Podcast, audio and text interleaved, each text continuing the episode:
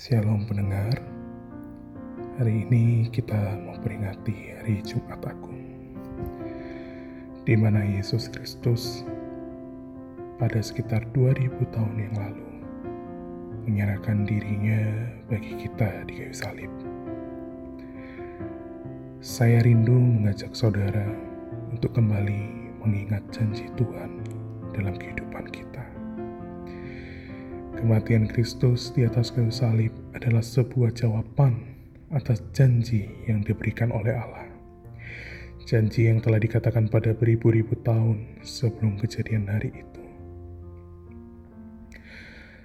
Kejadian pasal 22 ayat 1 sampai 19 adalah suatu pasal yang membahas tentang kepercayaan Abraham diuji.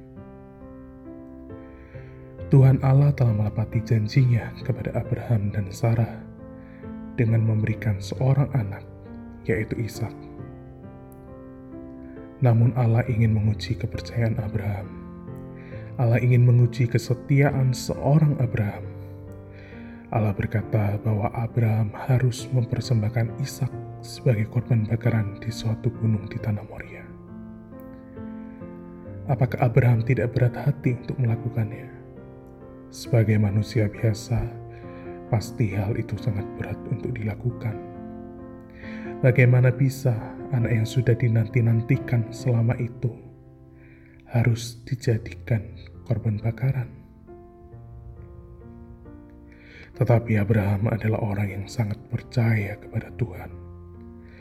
Ketika Ishak menanyakan kepada Abraham pada ayat ketujuh, di sini sudah ada api dan kayu, tetapi di manakah anak domba untuk korban bakaran itu? Ayat ke-8 saud Abraham, Allah yang akan menyediakan anak domba untuk korban bakaran baginya, anakku. Abraham begitu sangat yakin bahwa Allah yang akan menyediakan anak domba bagi korban bakaran itu. Nampak sekali tidak ada keraguan di hati Abraham, tidak ada ketakutan, tidak ada kekhawatiran. Ia percaya bahwa Tuhan pasti menyediakan ganti anaknya itu. Bayangkan betapa berat hati Abraham sebagai seorang ayah yang harus membunuh anaknya sendiri sebagai korban bakaran. Tetapi Allah melalui malaikatnya menunjukkan kasihnya kepada Abraham dan Ishak pada ayat ke-11 Alkitab mengatakan, Tetapi berserulah firman malaikat Tuhan dari langit kepadanya. Abraham, Abraham, sahutnya, ya Tuhan. Ayat ke-12, lalu ia berfirman, Janganlah bunuh anak itu dan jangan kau apa-apakan dia, sebab telah ku ketahui sekarang bahwa engkau takut akan Allah dan engkau tidak segan-segan untuk menyerahkan anakmu yang tunggal kepadaku ayat ke-13. Lalu Abraham menoleh dan melihat seekor domba jantan di belakangnya yang tanduknya tersangkut dalam belukar. Abraham mengambil domba itu lalu mengorbankannya sebagai korban bakaran pengganti anaknya.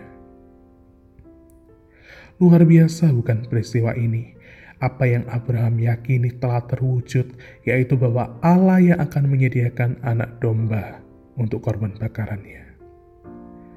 Sampai saat ini kita sering diperhadapkan pada perdebatan siapa yang menjadi korban bakaran Abraham saat itu.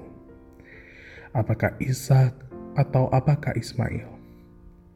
Jawabannya bukan Ishak ataupun Ismail, tetapi anak domba. Anak domba yang telah menggantikan posisi anak Abraham untuk menjadi korban bakaran anak domba yang telah Allah sendiri sediakan bagi Abraham sebagai korban bakaran. Memasuki perjanjian baru, peristiwa itu terulang kembali. Janji Allah itu telah digenapi. Anak domba itu menggambarkan tentang Yesus Kristus. Allah telah mengaruniakan anaknya yang tunggal, yaitu Yesus Kristus untuk menggantikan posisi kita. Seharusnya kita yang menerima hukuman, Harusnya kita yang berada di kayu salib, seharusnya kita yang sengsara, seharusnya kita yang mati. tetapi karena kasih Allah yang begitu besar, Ia rela mati bagi kita. Kristus rela mati untuk menyelamatkan kita dari dosa-dosa kita. Ia rela turun dalam kerajaan maut, tetapi pada hari yang ketiga, Ia bangkit dari kematian itu. Begitu luar biasanya Yesus yang kita percaya, begitu hebatnya Allah kita. Pendengar, Yesus Kristus telah rela mati di kayu salib untuk menggantikan posisi kita. Ia rela menanggung setiap dosa kita agar kita memiliki hidup yang kekal. Keselamatan itu sudah diberikan kepada kita. Perbuatan baik kita tidak akan membawa kita kepada keselamatan. Keselamatan itu sudah kita miliki saat kita menerima Kristus di dalam hidup kita karena keselamatan itu sudah menjadi bagian kita, maka kita sebagai orang-orang yang percaya harus mensyukurinya dengan melakukan perbuatan baik. Bukan kita berbuat baik agar kita menerima keselamatan lagi, tapi agar nama Tuhan selalu dimuliakan atas seluruh bumi. Gloria in excelsis Deo, kemuliaan bagi Tuhan di tempat yang maha tinggi.